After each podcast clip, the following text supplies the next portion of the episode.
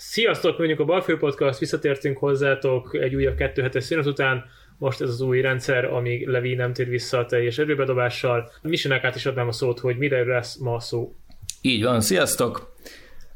Volt már korábban vendégünk marketinges vonalról, a mostani vendégünk is marketinges vonalon kezdett, de aztán átpártolt pénzügy, business development és startup vonalra, de ezt majd ő elmeséli. Itt van velünk Tornai Bence, aki nagyon érdekes karrierutat járt be, járt mindenfele, és jelenleg egy oktatási tematikájú startupnál dolgozik.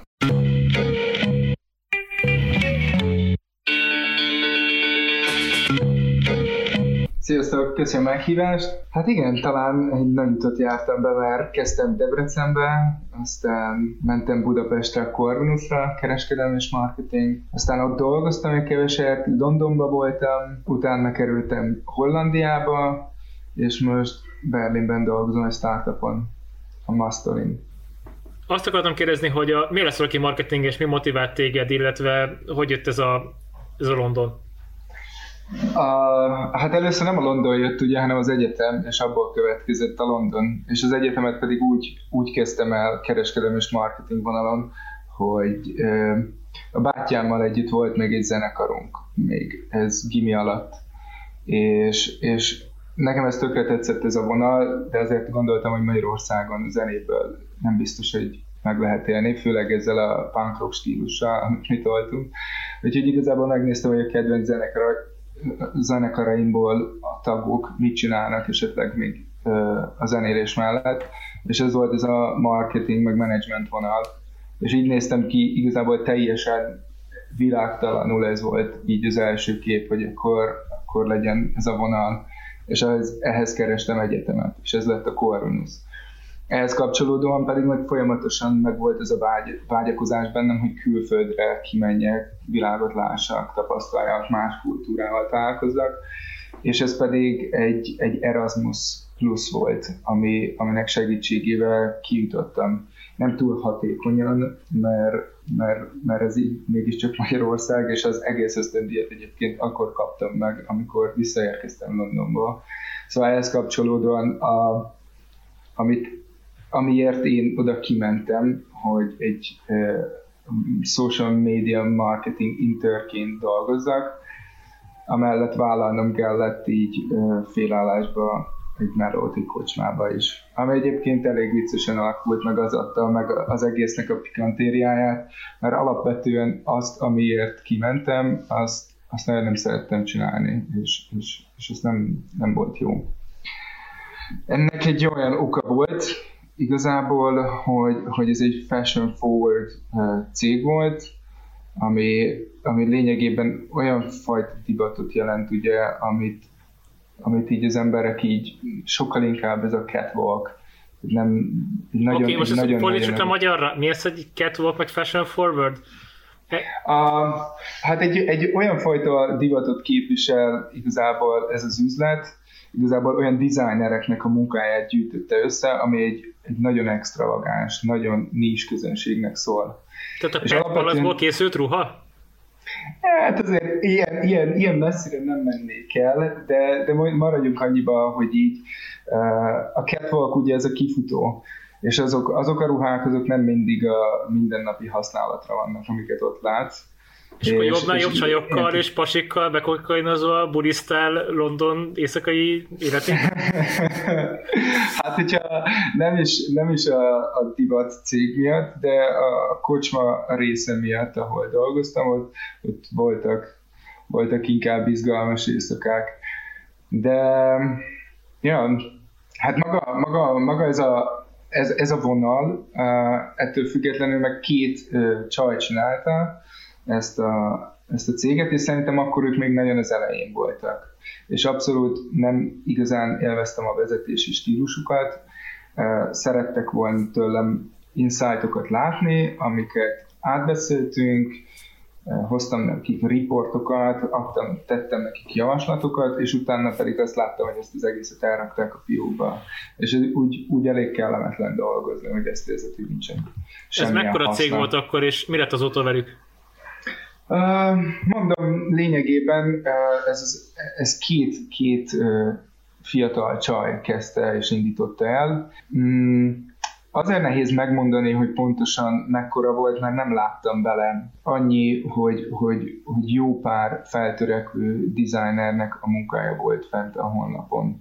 Cikkeztek róluk, meg volt az összes fajta social channel nyilván ami nem jelent semmit nem olyan hatalmas nagy követő táborral, Facebookon talán volt pár tízezres, de emlékszem már pontosan, talán 20-30 ilyesmi.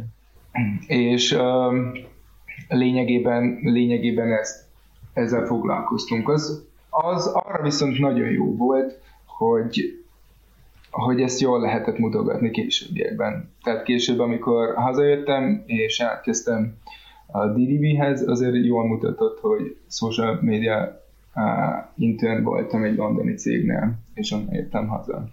Szóval ez így. Amennyit, amennyit adott, uh, azért, azért megérte lényegében. És a londoni kocsmákban jobb dolgozni? Mit kell tenni?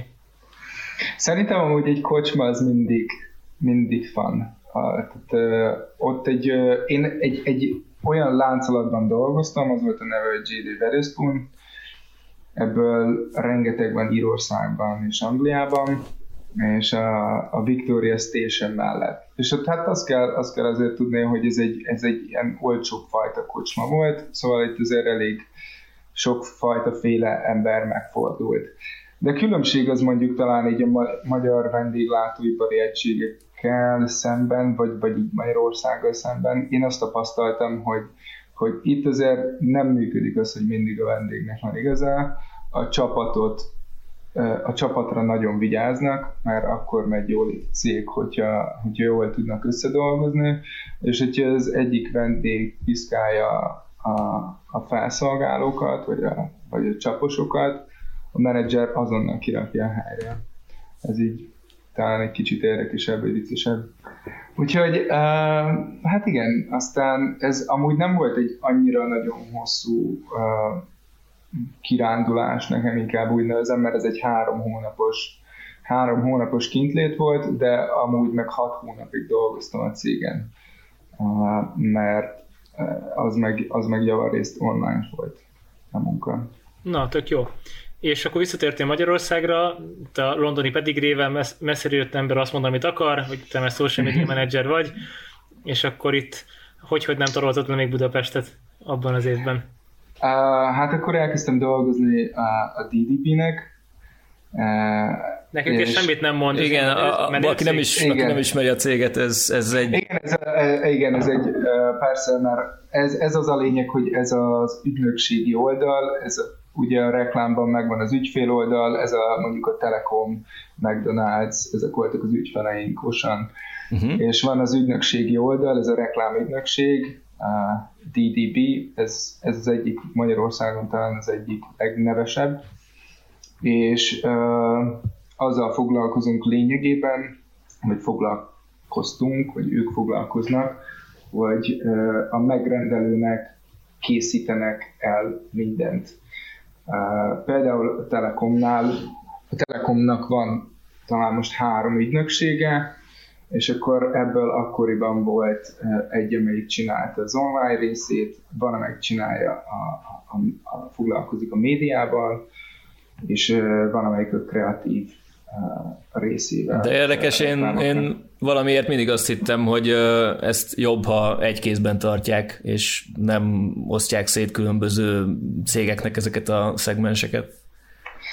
Hát azt gondolom, hogy kisebb cégeknél igen. De azért a Magyar Telekom az az egyik legnagyobb megrendelő talán, ha nem a legnagyobb, mm. tehát a legnagyobb költő Magyarországon és azért rendesen rengeteg munka van vele. Tényleg. És, és, és az, az, amúgy, az, az amúgy baromi jó volt Telekomnál, hogy volt lehetőség az ilyen kreatív homokozóra, például csináltuk ezt a Telekom buddy a kreatív technológussal ki lett, ez egy ilyen fesztivál élménynek a kiterjesztése volt lényegében, akkor egy kreatív technológussal kitalálták azt, hogy hogyan lehetne azok számára is eljutatni a fesztivált, akik, akik lényegében nem léptek be mondjuk a Szigetre vagy Balaton De mi ez egy kreatív technológus? Ez valaki kreatív sok cuccot benyom, és akkor ilyen csináljunk egy bombát, amit valaki nyakába vesz, és futkos fel a Sziget Fesztiválon, azt ez volt a buddy. Ez, ez, kon, ez konkrétan így volt. Igen. Tehát ezt így valaki kitalálta, megálmodta így a DDV belül, és akkor ezek után a Telekomnak ez tetszett, ez meg lett véve ez az ötlet, és ehhez akkor kidolgoztunk mindent. És úgy, hogy ez a, ez a body ez ki lett öntve egy anyagból, egy olyan konkrétan abból az anyagból lett kiöntve, ami, ami gépkocsikban, az ülésekben van, az a habszigacs. De ugyanilyen szerintem szuper ötlet, hanem még jobb, ez a rajongói szív. Ez pedig a sportolóik számára volt kitalálva, hogy megjelenítsük azt, hogy, hogy a szurkolók tényleg szurkolnak, és ők ezt valójában érezzék, és egy olyan készülék volt, egy ilyen kis szíva forma, amiben volt egy, egy SIM-kártya, és hogyha valaki SMS küldött rá, vagy üzenetet a Facebook alkalmazáson keresztül, akkor ez megdobbant a sportolónál, így, így ez is így ki lett terjesztve. Ezek ilyen ö, olyan, olyan típusú ötletek, amivel Magyarországon egyébként keveset lehet találkozni, mert legtöbbször, ami ide jön, az a külföldi uh, reklámügynökségek által kiterjesztett, magyarosított reklámverzió.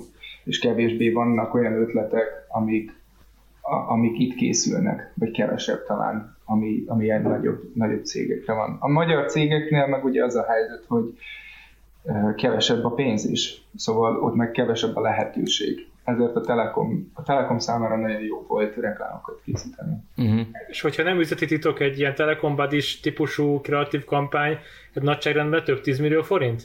Több, igen. E, igen, tehát e, ez talán ez olyan, amiről nem annyira beszélhetek. Oké, okay, jó, nem ezért pontosan, tehát hogy nem, nem firtatjuk akkor mélyebben. Még biztos, hogy a Vodafone meg a Telenor is nyomat hasonlókat, mindig megkapjuk, hogy miért mindig csak a Telekomot emlegetjük, de valahogy akik így bejönnek az adásba a Nokia-tól, vagy most éppen te az pont a Telekommal dolgozott együtt, azért volt már korábban Vodafone-tól is uh, uh-huh. itt vendégünk. Oké, és, és akkor nyomattad ezt a melókát, jó volt, szép volt, boldogság volt. Igen, hát itt ennek másik része, talán, amit, amit így kevésbé tudnak még, az, hogy, hogy a reklámügynökségek számára ugye meg azért fontos az, hogy ilyen kampányok legyenek, mert van a Cannes Film Festival, ami, ami reklámból is van, és az a legnívósabb, legrangosabb re- reklámügynökségi díj, amit ugye el lehet nyerni, ez a Cannes oroszlán, de Magyarországon is vannak azért különböző fajta, de hogy e, ez a legnagyobb, és mindig, mindig az a cél, hogy ezek a kreatív reklámok, amik készülnek itthon, ezek, ezek, ezeket beadják, pályáznak ezekkel ügynökségi díjakra, és ez lényegében egy olyan befektetés, mert nívósabb lesz tőle a reklámügynökség, oda teheti, hogy, hogy mit nyert meg.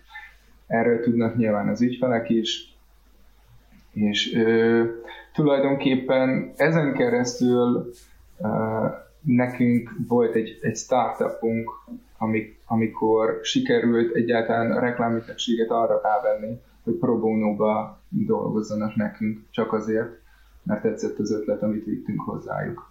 Hát, de akkor emögött azért ott volt az a mögöttes elvárás, vagy nem tudom, hogy esetleg ezen a fesztiválon majd elindulhatnak a kis filmek. Abszolút, ja, ja, ja. persze. Hát ez csak, ez csak egy olyan lényege, hogy tudod, hogy mit akarnak, akkor Aha el tudod, van rá lehetőséget, hogy elintéz, hogy, hogy, hogy pro bono jön ki a dologból például. Na és akkor mi volt ez a startup Dióéban?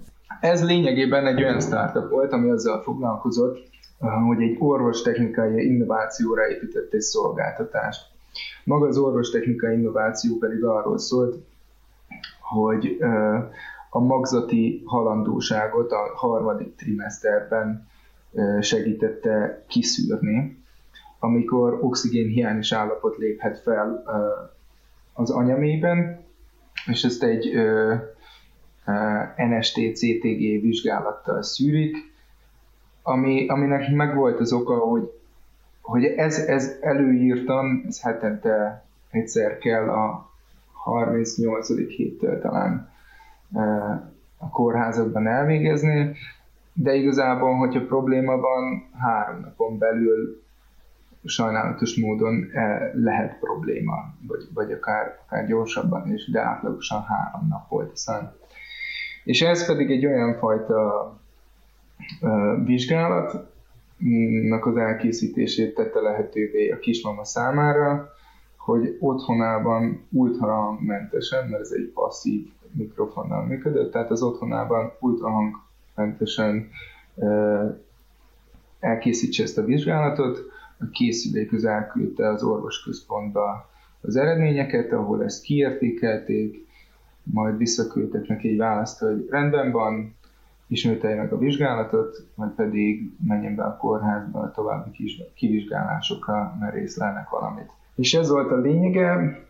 Hát ez onnan indult igazából, hogy, hogy volt, egy, volt egy cég, aki ezt csinálta, mi azt gondoltuk, hogy mi tudnánk jobban, elkezdtünk megegyezni a, végül is a gyártóval, akihez tartozott a szabadalom, de alapvetően ott álltak le a dolgok, hogy, hogy, hogy mi hiába próbáltuk tolni a szekeret, a, a, a gyártó bénázott, nem voltak elérhetők, nem válaszoltak, és akkor mi úgy döntöttünk egy idő után, hogy ha nem lehet velük dolgozni, akkor, akkor ezt hagyjuk, mert igazából csak a, a, az idegszálaink mennek rá. Tehát akkor ez kvázi egy IoT fejlesztés volt, ahol ti fügtetek egy külső hardware beszállítótól, ha jól értem? Abszolút így történt. Aha. És nekünk amúgy az lett volna a célunk, hogy ezt egy továbbfejlesztjük egy olyan változatba, ahol nincsen szükség a készülékre, mert ez egy hatalmas költséget jelentett. Uh-huh. Csak már ha abban, hogyha ha, ha ha minél több emberhez akartad eljuttatni, annak készüléknek a legyártása az valami horribilis összeg volt, főleg úgy, hogy a gyártócég még ezen akart erre akart rátenni, tehát hogy hát igen, ez, egyébként ez bocsa klasszikus halála szokott lenni a hardware startupoknak. Most csak, hogy visszaemlékezzünk, nem tudom, hallottatok erről, volt ez a magyar, magyar srác, vagy hát cég, vagy mindegy, uh-huh. aki uh, kitalálta, hogy okos bicikli csengőt vagy lámpát, már nem emlékszem, akar készíteni. És uh, ez egy Kickstarteres kampány keretében valósult volna meg, és uh, nem is tudom, egészen komoly összeget, bőven túl is teljesítette a, a, a targetet, viszont amikor elkezdte volna a gyártást, akkor pont ilyen hasonlókokból a, a hardware gyártókkal voltak különböző problémák, és, és közben derült ki, hogy igazából ez a projekt ez nagyjából 5-6-szor annyiba kerülne, mint amennyivel ő kalkulált, és gyakorlatilag itt fulladt meg az egész. És ez a hardware, hardware reépülő startupoknak a nagy részével sajnos ez szokott történni, hogy nagyon-nagyon alul becsülik a, a hardware résznek a hát igen. költségét. De ez alapvetően egyébként egy működő koncepció lett volna, mert mert maga a technológia és a szabadalom amúgy az tök régi, az talán most már 20 éves. És akkoriban még nyilván nem voltak okos telefonok. Uh-huh. Ezt most már teljesen át lehetett volna vinni egy alkalmazás vonalra, ahol maga az a költség nem jelent túl sokat, hogy, hogy, hogy terjeszkedj mert bárki letöltheti, és kiküldesz neki hozzá egy olyan érzékű, érzékelő fejet, amit a telefonhoz hozzá tud csatlakoztatni, uh-huh. amit nem is kell visszaküldenie, mert ezt megvette, és ezt tök, tök olcsón le lehet gyártani ahhoz képest. Nyilván ja, ja, világos. volt. Nyilván ebben van annyi, hogy hogyha ha a hardware van egy olyan ö, szertifikáció, ami, ami azt mondja, hogy ez egy orvosi készülék, ami hogy, hogy vannak ehhez, ehhez kapcsolódóan az, hogy milyen nyelvezetet használhatsz egyáltalán a honlapodon, de lehet, hogy még nekünk erre se lett volna szükségünk, mert, uh-huh. mert nem, nem feltétlenül. Igazából az ijesztő volt a kismamák számára, hogy ez egy orvosi készülék. Tehát, hogy ennek volt egyébként egy, egy, egy nagyon érdekes, de nagyon nehezen megfogható marketing oldala, hogy hogyan beszélsz olyan dolgokról, amikről amúgy nem illik beszélni, mert nem mész oda egy kismamához, és azt mondod neki, hogy figyelj már, tudtad, hogy meghalt a gyereked a harmadik trimeszterben, mert ez így, ez így nagyon erős. Aha. És uh, nyilván ez egy, ez egy kihívás volt, de alapvetően, alapvetően szerintem ez is megoldható lett volna, de maga a szabadalom kérdése, ugye, hogy ez a gyártónál volt, nem voltak hajlandóak ezzel kapcsolatban. Amikor oda mentünk egyébként, és ez a legrosszabb, és ez egyébként talán nagyon sok startup életében is előfordul, és soha nem azokkal van a probléma, akik, akik azt mondják neked, hogy nem, vagy ez így nem. Mert akkor, akkor keresel valamilyen másik fajta irányt. Azt a legnehezebb megtalálni, amikor azt mondják neked, hogy persze, ja, ja, ja, simán, és aztán nem csinálnak semmit és akkor vársz, és akkor dolgozol rajta még, és akkor próbálod máshogyan, akkor is ugyanezt kapod, hogy igen, még ez, csak még ez, és a többi. Uh-huh. És utána rá kell jönnöd, hogy, hogy nem, nem lehet velük dolgozni, és kész. És arra nem volt gondolom meg a lehetőségetek, hogy mondjuk másik partnert uh, találjátok ebből a kérdésből, vagy? Hát nem, mert, mert lehetett volna talán. Csak azért olyan szempontból túl, túl nagy volt már a bizonytalanság, Aha. hogy, hogy ezt így a nulláról kezdjük el az egészet, és inkább úgy döntöttünk, hogy akkor, akkor passzoljuk ezt az ötletet, meg passzoljuk ezt a, ezt a lehetőséget, és e, találunk valami másik irányt. Uh-huh. Egyébként, amikor egy ilyen startup projekt, hát most nem találok jobb szót, így elhal, vagy megfullad, akkor akkor mi a, mi a dolgoknak a, a végkimenetele, vagy technikai oldalról hogyan zajlik egy ilyen? Akkor feloszlik a csapat, és mindenki megy, amerre lát, vagy vannak, akik próbálnak együtt maradni? Milyen, milyen csapaton belüli dinamikák zajlanak ilyenkor? Hát ez nyilván attól is függ egyébként, hogy, hogy ez az, hogy egy startup azért ugye nagyon sokszor úgy kezdődik el, hogy így a, a saját szabadidődben csinálod uh-huh. és a, a, a fő tevékenység mellett ölsz bele minden időt. És most ennél a startupnál lényegében az volt, hogy én mondtam fel a, a DDB-nél, és elkezdtünk egyébként, csináltunk egy, egy kisebb marketing ügynökséget két, két barátommal, és, és abból tartottuk lényegében fel magunkat, illetve az egyik barátom az főállásban dolgozott egy másik cégnél, és, és emiatt lényegében talán én voltam az, aki úgy, úgy konkrétan ezzel a legtöbbet foglalkozott. Nekem azért nem volt annyira könnyű elengedni ezt az egészet, mert nyilván, hogyha beleölsz jó pár hónapot, és és ezen agyalsz folyamatosan, akkor, akkor így eléggé tudsz kötődni a dolgaidhoz, vagy ezekhez, ezekhez a projektekhez. De alapvetően meg, amikor eljön egy pont, hogy így belátod, hogy ez nem működik, onnantól talán könnyebb, mert akkor, akkor csak azt mondod, hogy na jó, hát akkor, akkor vége van, és, és haladjunk tovább.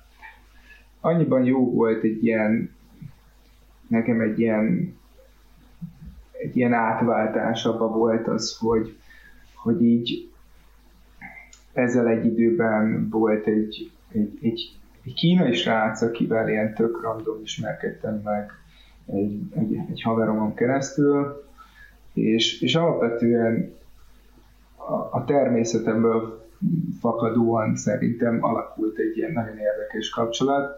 Debrecenben találkoztunk, és, és ő mondta, neki, mondta nekem, hogy van pár dolga Pesten, meg Pesten is találkoztunk egyszer, és, és egy ilyen, nem tudom, ott a Tunaparton valami kibaszott luxus, nem tudom, helyen vett ki egy airbnb és mondtam neki, hogy így amúgy nyugodtan jöhetsz hozzám is legközelebb, kell erre költeni a pénzed. És ő ezt így valahogy úgy vette, hogy jó, hát akkor jövök, és jövő hétre bejelentkezett, hogy akkor így aludna nálam. És mondtam, hogy ja, jó, persze. És, és elkezdtünk összeismerkedni, beszélt az ő hátteréről, beszélt arról, hogy ő, ő mit csinált és mit szeretne, és itt innen is elkezdett kialakulni az, hogy itt mi lenne, ha közösen indítanánk valami, valami bizniszt. Amiben az ötlet igazából az volt, hogy ő hozza a kínai partnereket Kínából, mi pedig ingatlanokat akarunk értékesíteni, és az utolsó szögig utána ugye mindent rendeznénk helyettük, lényegében egy ilyen property management lett uh-huh. volna a, a tervezés. Tehát és akkor ez, bocs, befektetési cél adtatok volna gyakorlatilag ki lakásokat? Abszolút. Aha, ja, ja. Tehát ez a klasszikus Airbnb business, csak... Igen, igen, aha, igen, aha, igen. Okay. Ez lett, ez lett volna a cél, ami egyébként nagyon jól is hangzott, meg ahogy a, a, amit, amit én így láttam ebből az egészben, nyilván így nehéz annak utána menni, hogy mondjuk ő ki pontosan, mert Kínából itt van valaki, akinek még, még, még a saját neve is más, mert a saját nevét használja itt, mert senki nem tudja kimondani. és, uh, és, és amúgy meg ilyen, nem is tudom, hogy mondjam ezt szépen. Tehát látszott rajta az, hogy így vannak kapcsolatai, meg van rengeteg pénze, és van. És, és neki kellett valaki, aki Magyarországon itt ismeri a, a, a helyeket, ismeri, ismeri az embereket, van kapcsolata, és, és meg tud benne bízni. És én pedig úgy voltam vele, hogy ő az, aki pedig tud külföldről behozni tőkét, amivel tudunk. És ez egy mm, tök jó elképzelésnek indult egyébként a legelején. És azt tudom mondani, hogy hát nyilván nem így alakult, mert ő aztán azt a végét nem tudta teljesíteni, hogy behozza a kínai befektetőket, amire mindig volt valamilyen indok, de lényegében csak nem jött össze a végén.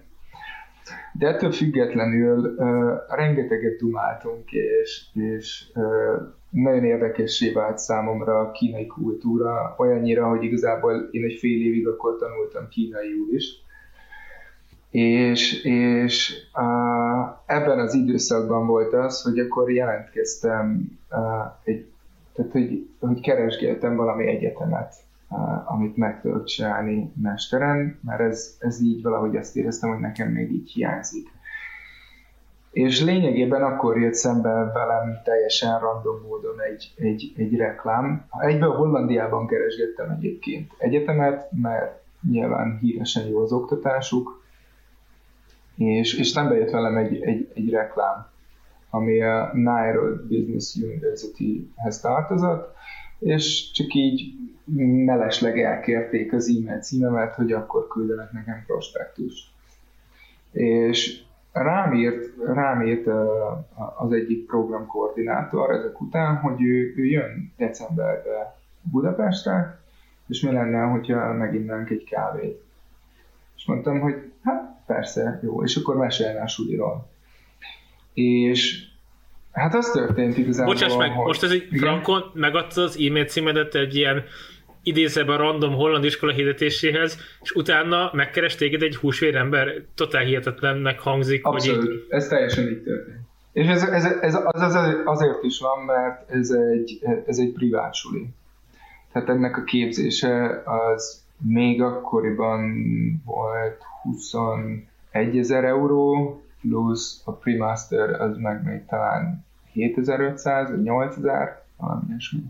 Szóval, uh, ja, ők, nekik, ők így meg vannak bízva, vannak ilyen programkoordinátorok, talán úgy hívják őket, akik járják a világot, és beszélnek mindenkivel személyesen, és meghívják őket a suliba, és, és, és, és így lényegében így vonzák be a, a diákokat külföldre. Ez a, ez a suli egyébként, hát így külföldön nem annyira ismert, de nagyjából az összes holland ismeri, ezt 75 éven hozta létre egy vállalkozók hozták létre ezt a sulit, pont azért, hogy legyen egy ilyen üzleti utánpótlás iskola a, a, számukra. Lényegében ez a története az iskolának. És szóval ja, találkoztam Debrecenbe ezzel a nővel, és akkor, akkor már ilyen nagyon szimpatikus volt ez az egész a, a légkör is, meg, meg nyilván az is benne volt a sulinak a programjában, hogy van, van ezen kívül, tehát hogy tőlük egy külföldre utazás, ez, hogyha hogyha van, volt három, tehát ez egy management mester sulit ad, és ennek van három szakiránya, az egyik a, digitális innováció, a másik a pénzügy menedzsmentmester, mm, és a, a harmadik pedig a globális globális ismeretek, talán, talán ez a legjobb rá. És ez pedig ilyen business és diplomácia ismeretekkel foglalkozik lényegében. És, és mindegyik, mindegyik szakágnak megvan, megvan az, hogy ők merre mentek. Ez egy ilyen gyakorlati program. A, a digitálisok mentek Tel Avivbe, akkor úgy volt, a, a globálisok ők Kínába, és a pénzügyesek pedig New Yorkba, Amerikába. Na mindegy, szóval, hogy, hogy erről, beszélt, erről beszéltünk lényegében egy órán keresztül, és mondtam, hogy hát amúgy minden szép és jó, de azért mondjuk a 28 ezer vagy 21 ezer euró az lehet egy kicsit drága, amellett, hogy ott még élni is kell, meg szállás, stb. És mondta, hogy semmi gond, van egy késztadi verseny lényegében, ahová, hogyha eljössz, akkor, és megnyered, akkor kapsz ösztöndíjat. És ez, ez volt pár hónappal később, tényleg tök szimpatikus volt az iskola, és ezzel egy időben volt, hogy az a startup kezdtem el megismerkedni, amiben, amiben most vagyok. És ebben, ebben pont az történt, hogy találkoztam anyának a tesójával, ő az egyik matematikus ebben a startupban, és mesélt arról, hogy, hogy ő lényegében mit csinál. És lényeg, ami lényeg, ez majd később tartozik, tartozik a sztorihoz, de hogy pont Berlinben voltam, és uh, neki segítettem, amikor, amikor kaptam ezzel kapcsolatban egy e-mailt, hogy akkor, tehát nem csak az volt, hogy így megbeszéltük, és uh, vártak, hogy én majd menjek oda, hanem így, így follow-up voltak, és próbált meggyőzni arról későbbiekben, hogy én mindenképpen menjek erre a, a késztedi versenyre. És... Uh, Bocs, ez milyen, verseny, ez milyen verseny volt, ez miről szólt? Ez a verseny ez úgy nézett ki, hogy uh, van egy eset, ami, ami pont arról szólt, hogy van, elhívtak egy céget, és nekik van valami problémájuk, amiket, amit meg kell oldani. Ez, az, ez a cég, ez az IM Expat, egy internetes oldal, ami ezzel foglalkozik, hogy um, olyan emberek számára, expatok számára beérkeznek éppen akkor az holland nyelvterületen volt, tehát Hollandiába, akik beérkeznek, különböző fajta információkat biztosítson, lényegében minden olyan információt, ami ahhoz szükséges, hogy elkezd az életedet Hollandiában. És az volt a probléma lényege, hogy van két millió unique visitorjük, de nincsen bevételi modelljük. És hogyan lehetne akvirálni a felhasználókat úgy, hogy ne ijesszék el őket, és azokat a cégeket, akik már beregisztráltak, akár ilyen mm, álláshirdetésekkel, vagy akár szállásokkal, stb. Azokat, azokat is valahogy hogyan lehetne akvirálni. Ez volt a lényege. Uh-huh. Tehát ilyen esettanulmány jellegű sztori volt. Abszolút, Aha. abszolút. És itt jön be nekem igazából az a kínai sztori, hogy, hogy én nagyon sokat beszéltem ezzel a barátommal, és nagyon sokat beszéltem arról, hogy egyáltalán a kínai kormány hogyan építi fel a stratégiáját, mert valahogyan ezt sikerült ötvözni ebben, ebben a késztadi versenyben, és e, lényegében, lényegében megnyertem. Úgyhogy volt egy csapatunk, e, és ebből, ebből egy csapat, tehát hogy, hogy, hogy csapatokra voltak osztva a, a versenyzők, és utána a kiválasztott csapat, aki prezentáció alapján megnyerte, azzal volt még egy külön elbeszélgetés külön a tagokkal, és ebből választottak ki egy embert.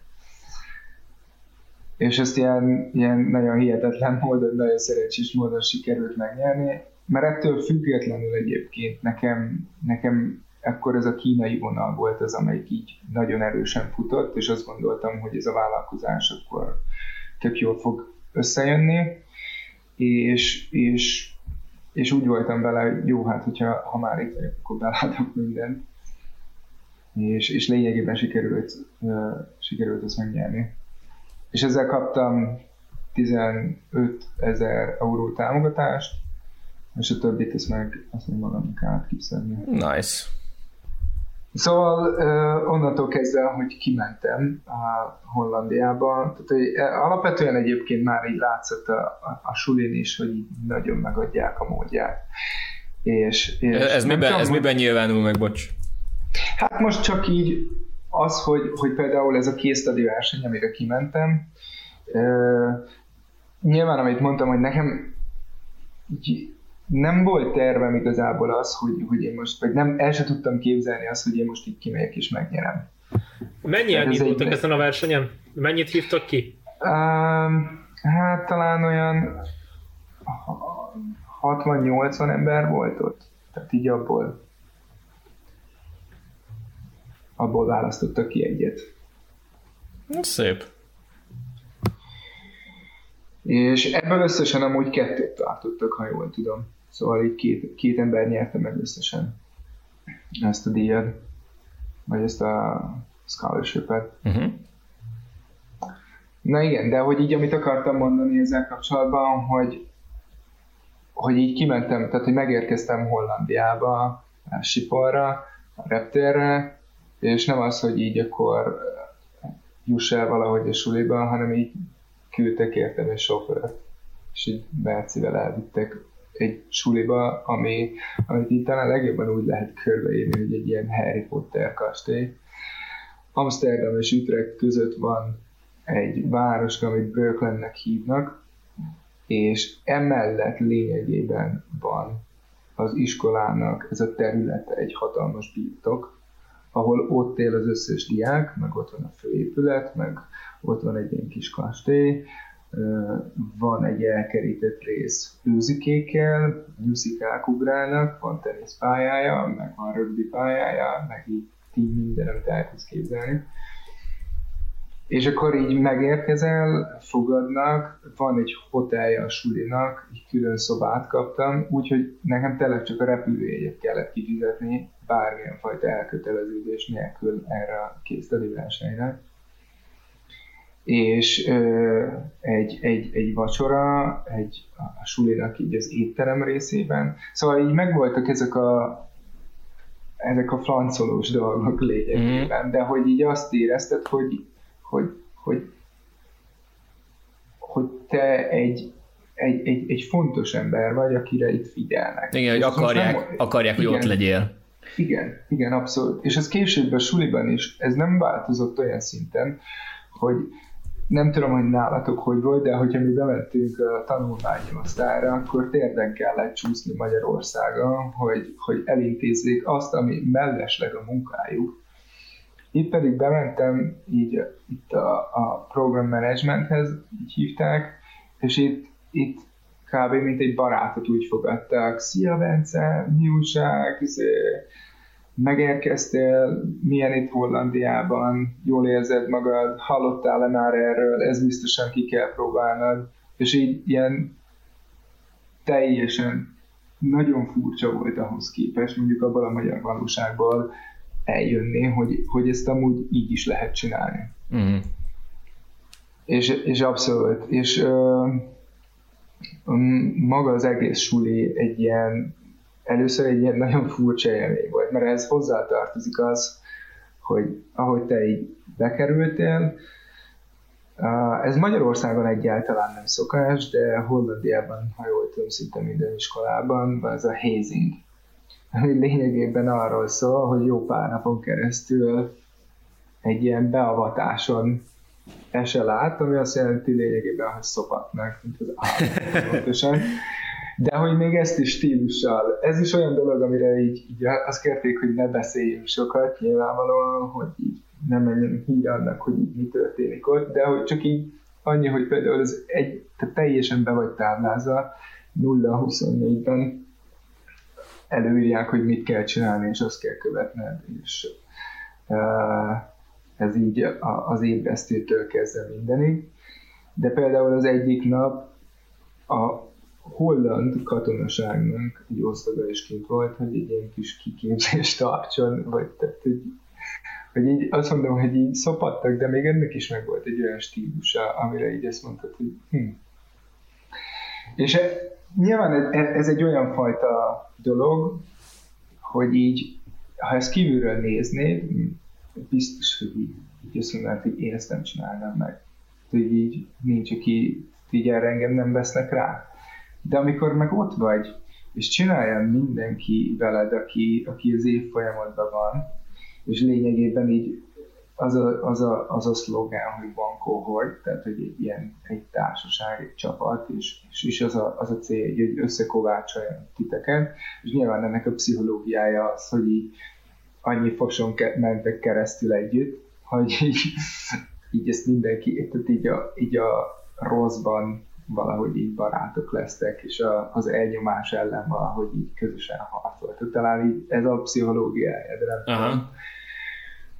É, és ja, és, és, és egyszerűen végig, végig csinálod, és, és mégis és benne van egy olyan, egy olyan része, mert visszajönnek még ilyen, ilyen ódiákok, akik, akik, akik így sztorizgatnak, és a többi, úgyhogy te amúgy teljesen szét vagy amortizálva, de hogy benne van egy olyan, egy, egy valami, olyan megfoghatatlan élmény, hogy 74 éve akkor, vagy 73, amikor én elkezdtem, minden évben ugye ez megvolt. És előtted az összes generáció ezen a Hazingen átesett, és így valahogy így van egy ilyen összetartozás élmény, amit nagyon, nagyon nehéz megmagyarázni. És nyilván hát ennek az a feltétele ez azért van, mert, mert csak így lehetsz tagja a diák kluboknak, ami az egyik legnagyobb alappillére ennek a sulinak. Mert ezt úgy kell elképzelni, hogy, hogy van egy, egy, egy, egy diák szervezet, CV, és ehhez, ez alá tartoznak a komitik, amiknek különböző feladatuk van. És ennek csak akkor lehetsz a tagja bármelyiknek, az NCU-nek lényegében, hogyha, hogyha te ezen átestél egy ilyen beavatáson. Na és ez a lényeg, hogy, hogy ezek a community pedig uh, rengeteg tapasztalatot tudnak adni, és hatalmas felelősséget, mert ők szervezik a teljes diák életet ebben a, ebben a suliban lényegében. És erre most mondok egy példát, amiben mondjuk én részt vettem, ennek az volt a neve, hogy Jazz Night, ez egy elég nívós uh, ilyen vál, amit minden évben megtartanak. Hmm, talán idén elmaradt a korona miatt, de, de lényegében ö, alapvetően minden évben megtartanak, és erre is szintén visszajönnek régi diákok, egy ilyen hmm, bál lényegében, aminek a, a, a témáját ezt minden évben meghirdetik valamennyivel előtte, és azt úgy kell elképzelni, hogy mondjuk egy ilyen 600-700 fős buli, amire körülbelül van 45 ezer euró, amiből egy este így meg, megszervezésre kerül. És akkor ebben például én voltam a treasurer, tehát 45 ezer euróval, ami így a jegyáratból jött be, kellett tervezni, meg elszámolni és összeszervezni az egész bulit. Akkor volt már egy pillanatban 45 ezer euró KP? Hát azt nem mondom, hogy nem, nem volt 45 ezer euró KP, mert a számlára folyt be, de, de lényegében igen. És akkor ezek előre le voltak dílelve, meg kellett szervezni, hogy nyilván még a pénz ez nincsen bent, de mondjuk az összes mondjuk a, a, a zenepultot, meg, meg a söröket megvenni előre, meg a pinákat, meg stb. Minden, minden ami így hozzátartozik az egész szervezéshez, a díszleteknek a, a, a kibérlése, az estéken való programoknak a megszervezése. Ezeket előre kell ugye leszervezni, és aztán mondod, hogy majd, majd, lesz, majd lesz pénz, meg majd kifizetjük. És akkor ennek a az ilyen tervezése, megbeszélése, egyeztetése, ez, ez, ez így szerintem nagy tapasztalatot ad. Egy ilyen, egy ekkora bulinak akár a leszervezése. De ez csak egy az olyan sok dolog közül, ami volt. Van például uh, uh, boxing gála. Ez egy, ez egy boxmeccset szervezünk lényegében, ami egy, egy, egy teljes ring ki van bérelve, ott van felállítva, van hozzá pontozó bíró, meg van hozzá bíró, aki, aki a meccset intézi. És ezek így, így, így folyamatosan ott vannak, és, és ez valahogy olyan, olyan, olyasmi része, ami szerintem a magyar iskolákban így abszolút nincsen meg. Rengeteg tapasztalatot lehet ebből gyűjteni, meg, meg kapcsolatokat így egyáltalán a, a suliban, ahogy így összedolgoztok. szóval, ja. És hát nyilván ez egy privát iskola, úgyhogy azok a kapcsolatok, amiket ott gyűjtesz, az így Hollandiának mondjuk, hogy talán így a leg e, jó módú családoknak a gyerekei tanulnak ott. Ja, világos. Hollandiából te hogy kerültél New Yorkba? Mi volt a sztori? Ezt így fussuk el gyorsan. Jó, Hollandiának ugye, amiről beszéltem, a, a, ezzel, ezzel a sulival volt egy ilyen immersion program, aminek az volt a lényege, hogy van egy hét gyakorlat, egy hét tíz nap. És én ugye, mivel a pénzügyi menedzsment szakon voltam, ezért nálunk a célállomás az New York volt. És ott is lényegében ez minden benne volt a keretben, egyedül a repét kellett megvenned. Uh, Midtown, hát a Midtown Hiltonba szálltunk meg, és voltak uh, lényegében szintén ilyen késztadi jellegű dolgok, amiket meg kellett oldani. Én az ABN Emron-nak az egyik esetén dolgoztam. E, ez tulajdonképpen egy, egy, egy holland bank, ami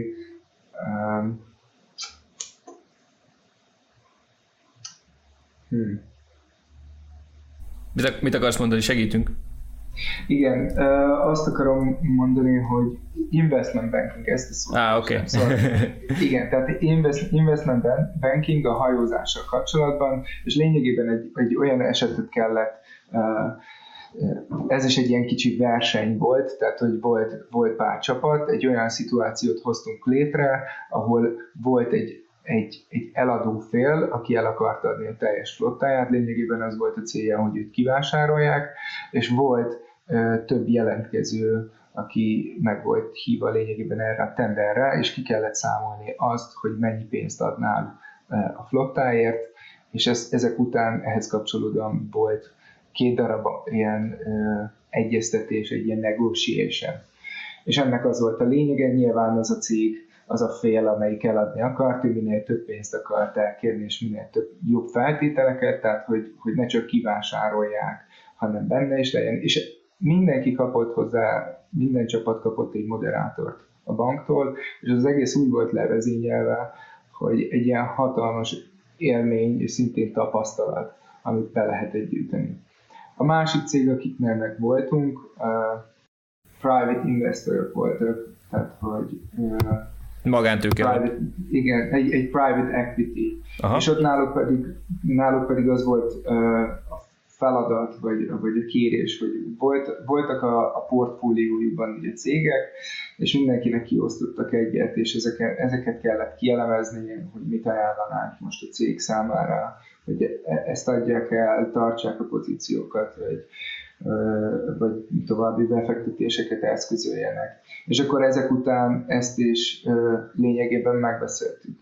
Ennek, Most, e, ez, bocs, e, ezek, ezek, ezek valós pozíciók voltak, vagy, vagy hasonlítésszerűen kitaláltak ilyen kamu startupokat? Nem, ez, ez a, nem, ez a, ez a saját ö, cégeik, amik, amik... Én azt hiszem, hogy talán dátumra ez már ö, talán korábbiak voltak, Szóval nem, nem arról van szó, hogy ingyen elvégeztettek veletek egy csomó munkát? Hanem... Nem, nem, abszolút nem. Oké. Okay. Nem, hát nem is voltunk egyébként még a, akkor olyan szinten, hogy ezzel így valósan tudjunk foglalkozni. Aha. Inkább azt mondom, hogy nagyobb tapasztalat volt.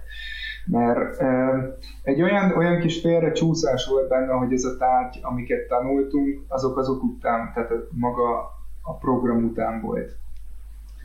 Tehát, hogy, hogy az, amit, amit tanultunk, ez a private, private uh, equity uh, és asset management, ez volt az egyik, meg a másik, meg a mergers and acquisitions. Ezek a, ezek a tárgyaink, ezek a, pont ezek ezután a trip után. Szóval inkább azt mondom, hogy ez egy hatalmas élmény volt, akkor így, így nagy rácsodálkozással, kevesebb uh, tudással, uh, még meg hát amit ott gyorsan felszettünk, meg így próbáltuk összerakni, így abból, abból jött. De lényegében az volt, hogy kimentünk, előadtuk, elmondtuk, és, és utána pedig ezeket átbeszéltük.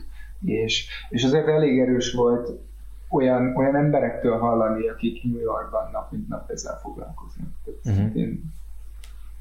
Ja, hát ezt ja. elhiszem.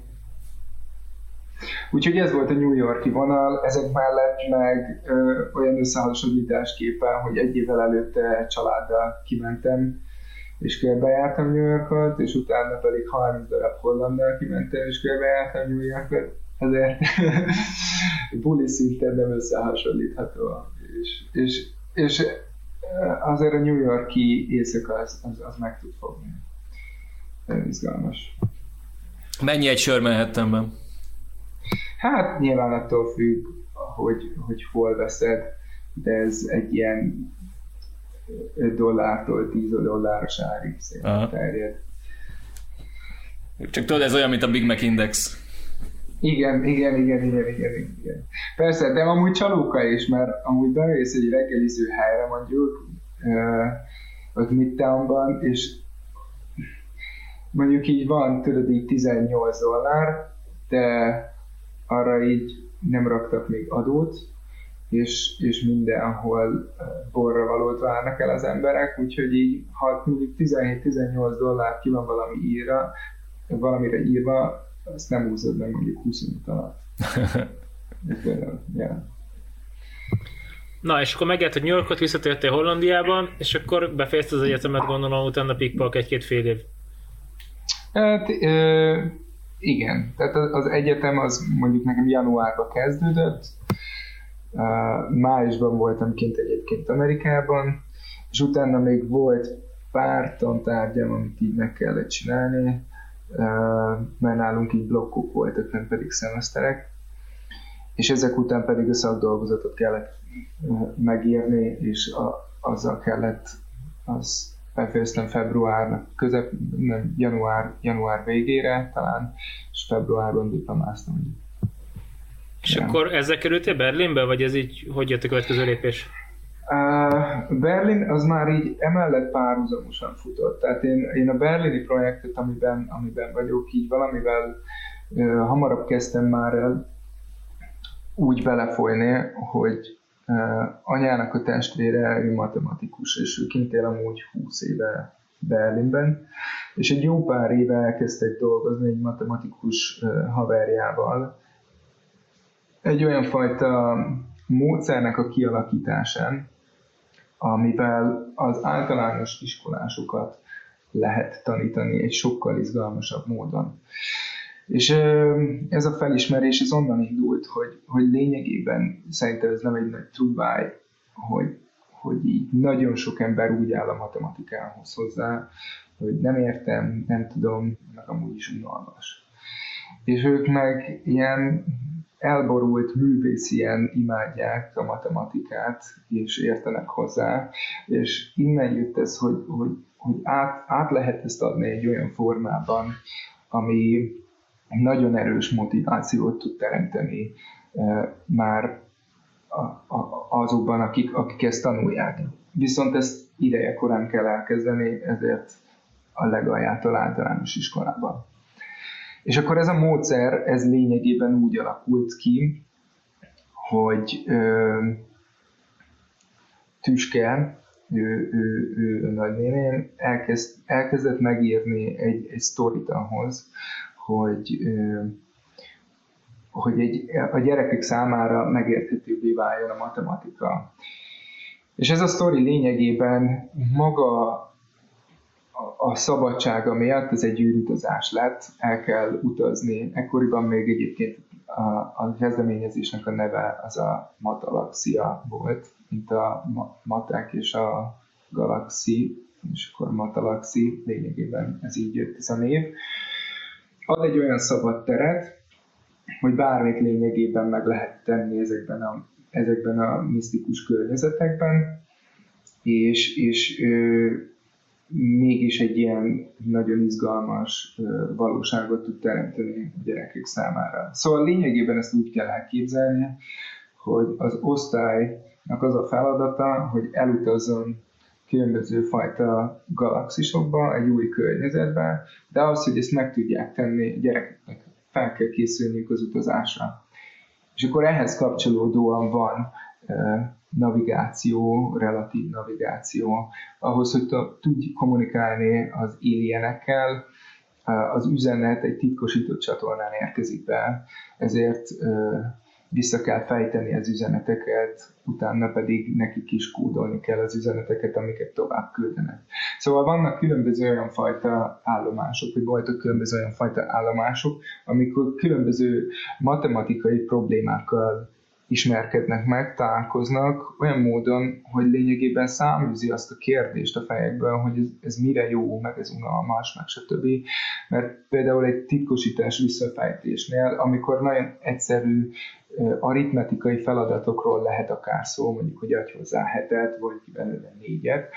Nem kérdés az, hogy ezt miért kell csinálni, mert ott van egyből a példa, vagy a, a, a valóság az, hogy így az alkalmazott matematika az mire jó, és hogyan kell egyáltalán hozzáállni egy probléma megoldási feladathoz, hogyan kell kitalálni, és, és egy olyan ö, tudástárral és eszköztárral vérteszi fel a gyerekeket, ami, amivel nem, nem okoz problémát az, hogy, hogy valamit ki kell találni, és valamit gondolkozni kell.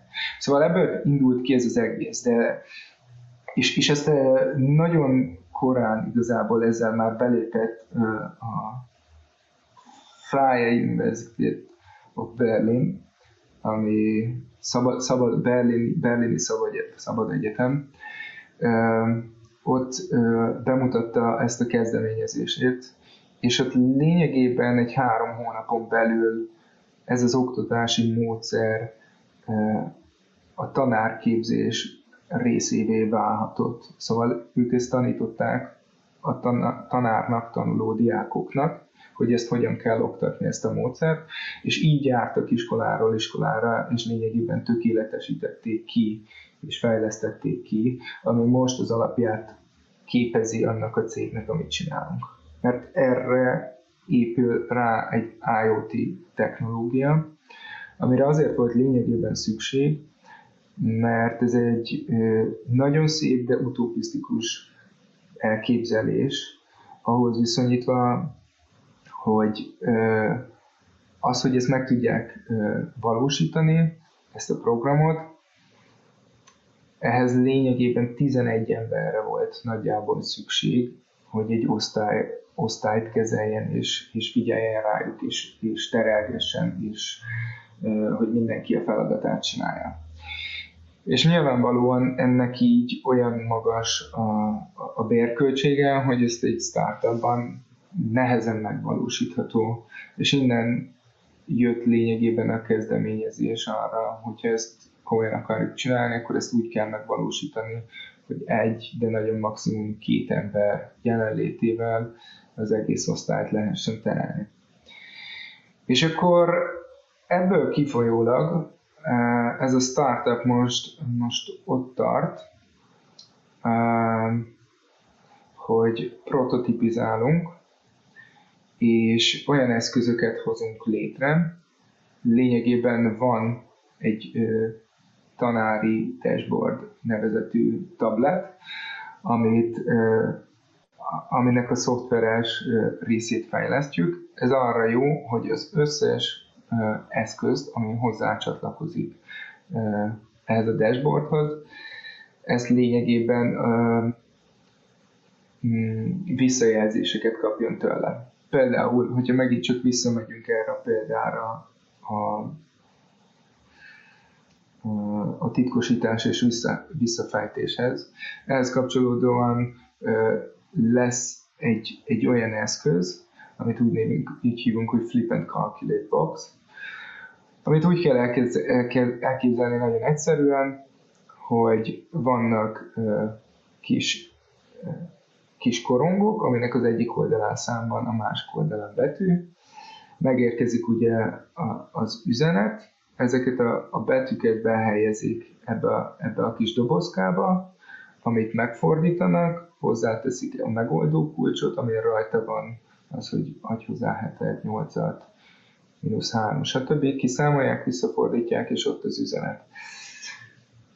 És ez pedig kapcsolódik magához a, a kis csipeknek a segítségével, és visszaküldi a, mm, a tanár számára azt, hogy, hogy, hogy tökéletesen megoldották, volt-e rontás, ha voltak rontások, milyen esetlegesen milyen min, hiba mintázatok vannak benne. Így lényegében egyéni szinten lehet követni a fejlődést, a, gyerekek, a gyerekeknek a, fejlődését a tanulásban. És javaslatot tud rátenni, hogy mely, te, mely, mely területek azok, akik, amik mondjuk elmaradottabbak, vagy gyengében teljesítenek, illetve mivel minden része, például amit, amit mondtam a megoldó kulcsba, az, hogy plusz 7, stb.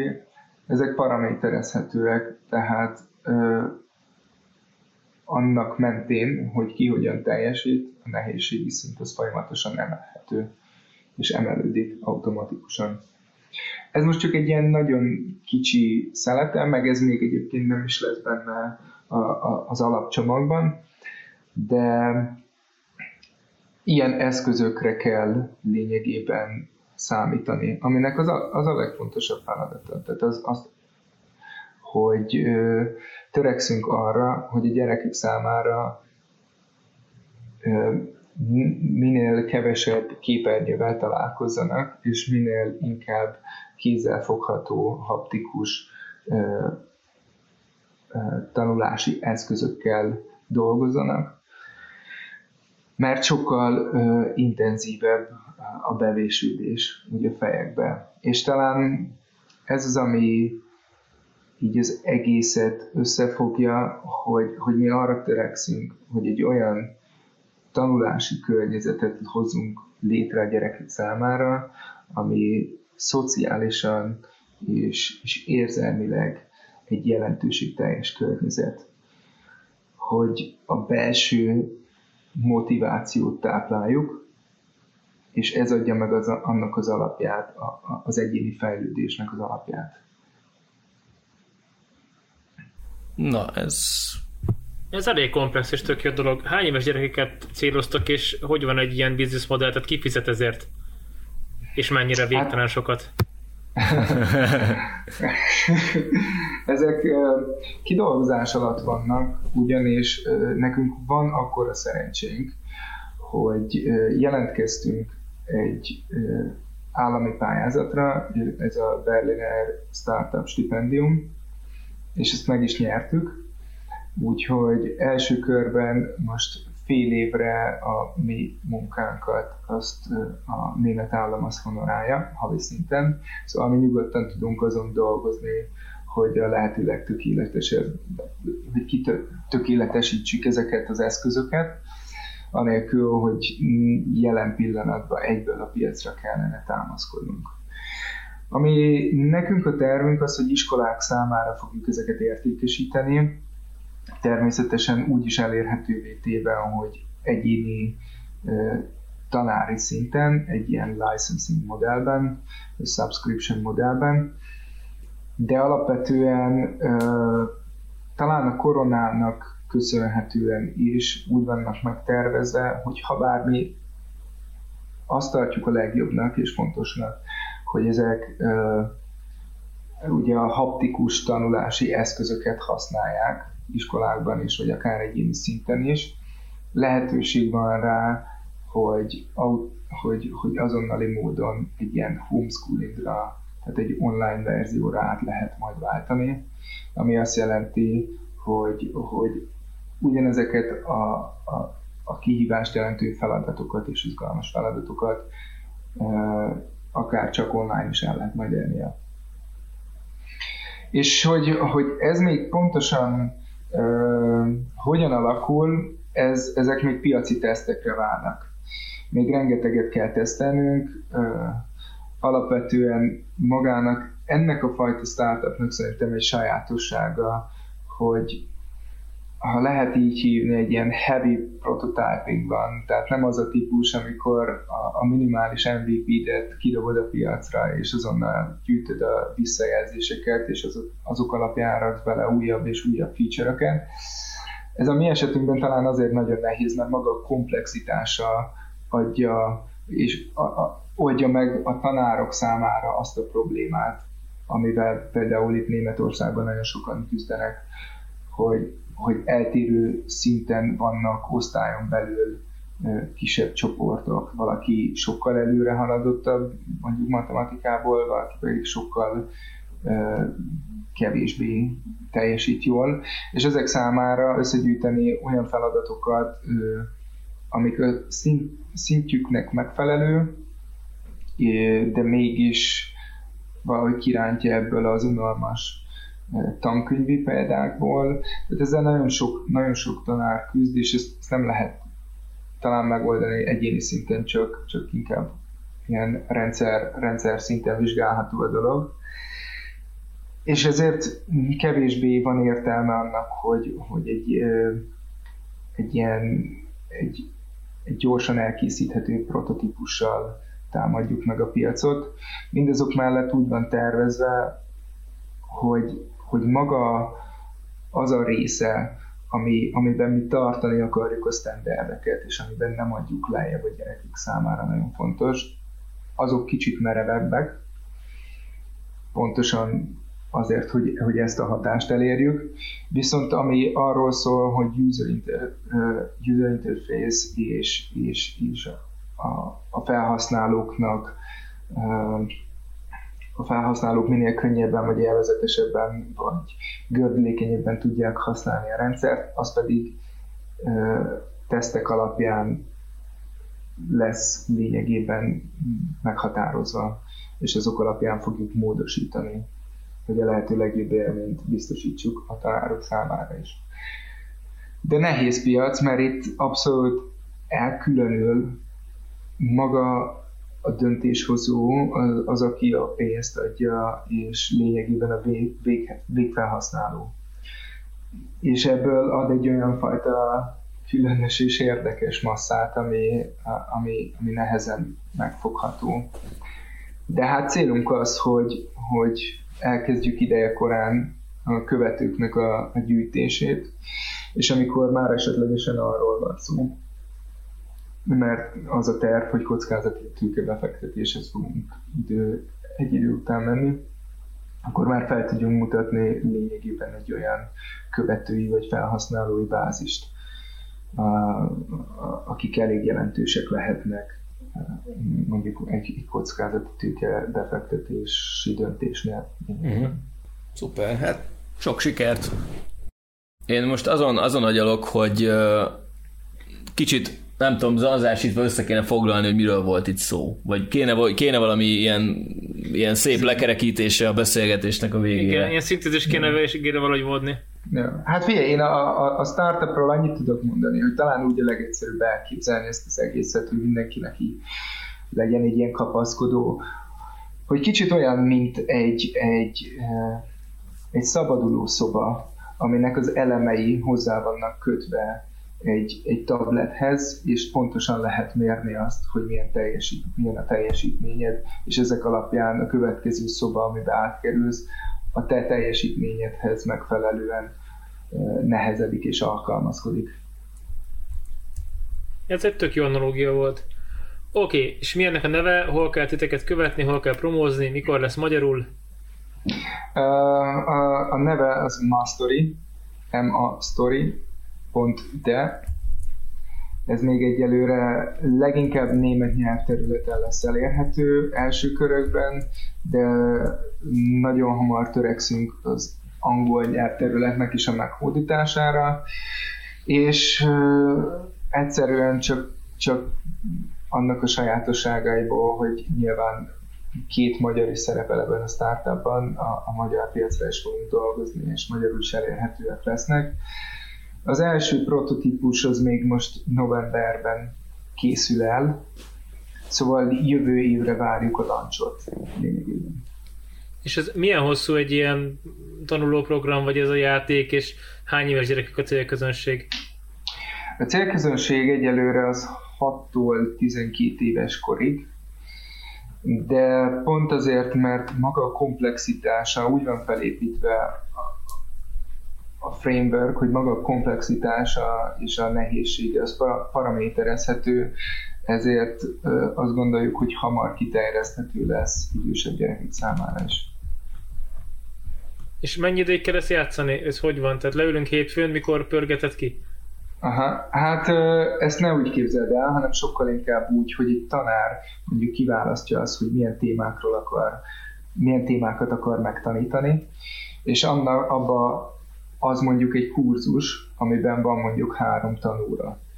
És akkor ez a tanórán tud végigmenni, mutatja be, és aztán utána egyelőre, ahogy még növekednek majd a kontentek, nyilvánvalóan az lesz, hogy, hogy az iskolai program mellett ezt tehát ez egy kiegészítésként szolgál arra, hogy motivációt adjon, illetve hogy könnyebben át lehessen mondjuk olyan absztrakt fogalmakat adni, amik nehezebben elképzelhető a gyerekek számára, vagy egy idősek számára. És későbbiekben, ahogy épül fel content, és egyre több és több lehetőségünk van, vagy egyre több, egyre több contentet tudunk amúgy kiadni, úgy próbáljuk ezt az ajánlásokat is sűrűsíteni, hogy milyen gyakran érdemes használni.